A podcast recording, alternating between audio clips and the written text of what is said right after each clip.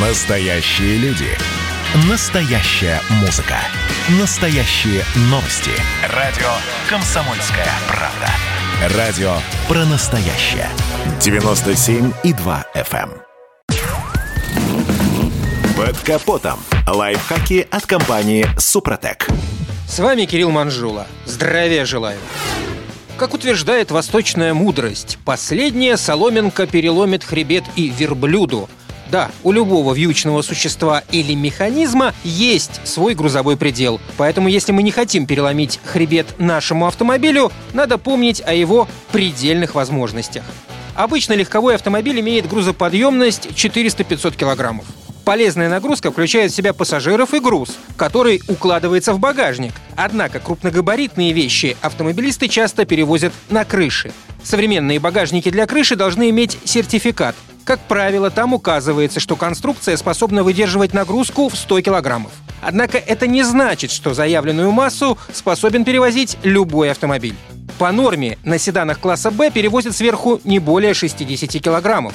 У кроссоверов и универсалов класса CSUV багажник на крыше выдерживает вес до 80 килограммов. На минивенах и больших рамных внедорожниках допускается перевозить на крыше поклажу весом до 100 килограммов.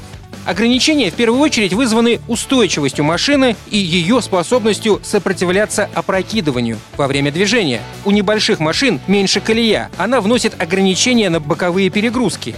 А так как центр тяжести при максимальной нагрузке на крышу смещается с пола ближе к плечам пассажиров, этот факт вносит свои коррективы в процесс движения. Поворотах автомобиль больше кренится и способен уйти в занос в ранее безвредных для нее виражах. Поэтому автопроизводители не рекомендуют нагружать крышу, когда штатный багажник пуст.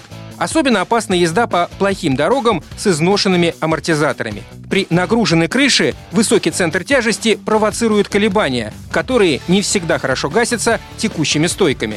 Тогда колебания на кочках могут войти в резонанс с кузовом, и автомобиль начнет скакать на дороге.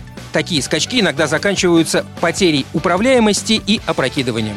Производители багажников для сокращения лобового сопротивления разрабатывают кейсы с хорошей аэродинамической формой и улучшенной развеской. Но тем не менее, из-за высокого центра тяжести даже на современных автомобилях с багажником на крыше не рекомендуется ездить со скоростью более 120 км в час. На этом пока все. С вами был Кирилл Манжула. Слушайте рубрику «Под капотом» и программу «Мой автомобиль» в подкастах на нашем сайте и в мобильном приложении «Радио Комсомольская правда», а в эфире с понедельника по четверг в 7 утра. И помните, мы не истина в последней инстанции, но направление указываем верное. Спонсор программы ООО «НПТК Супротек». Под капотом. Лайфхаки от компании «Супротек».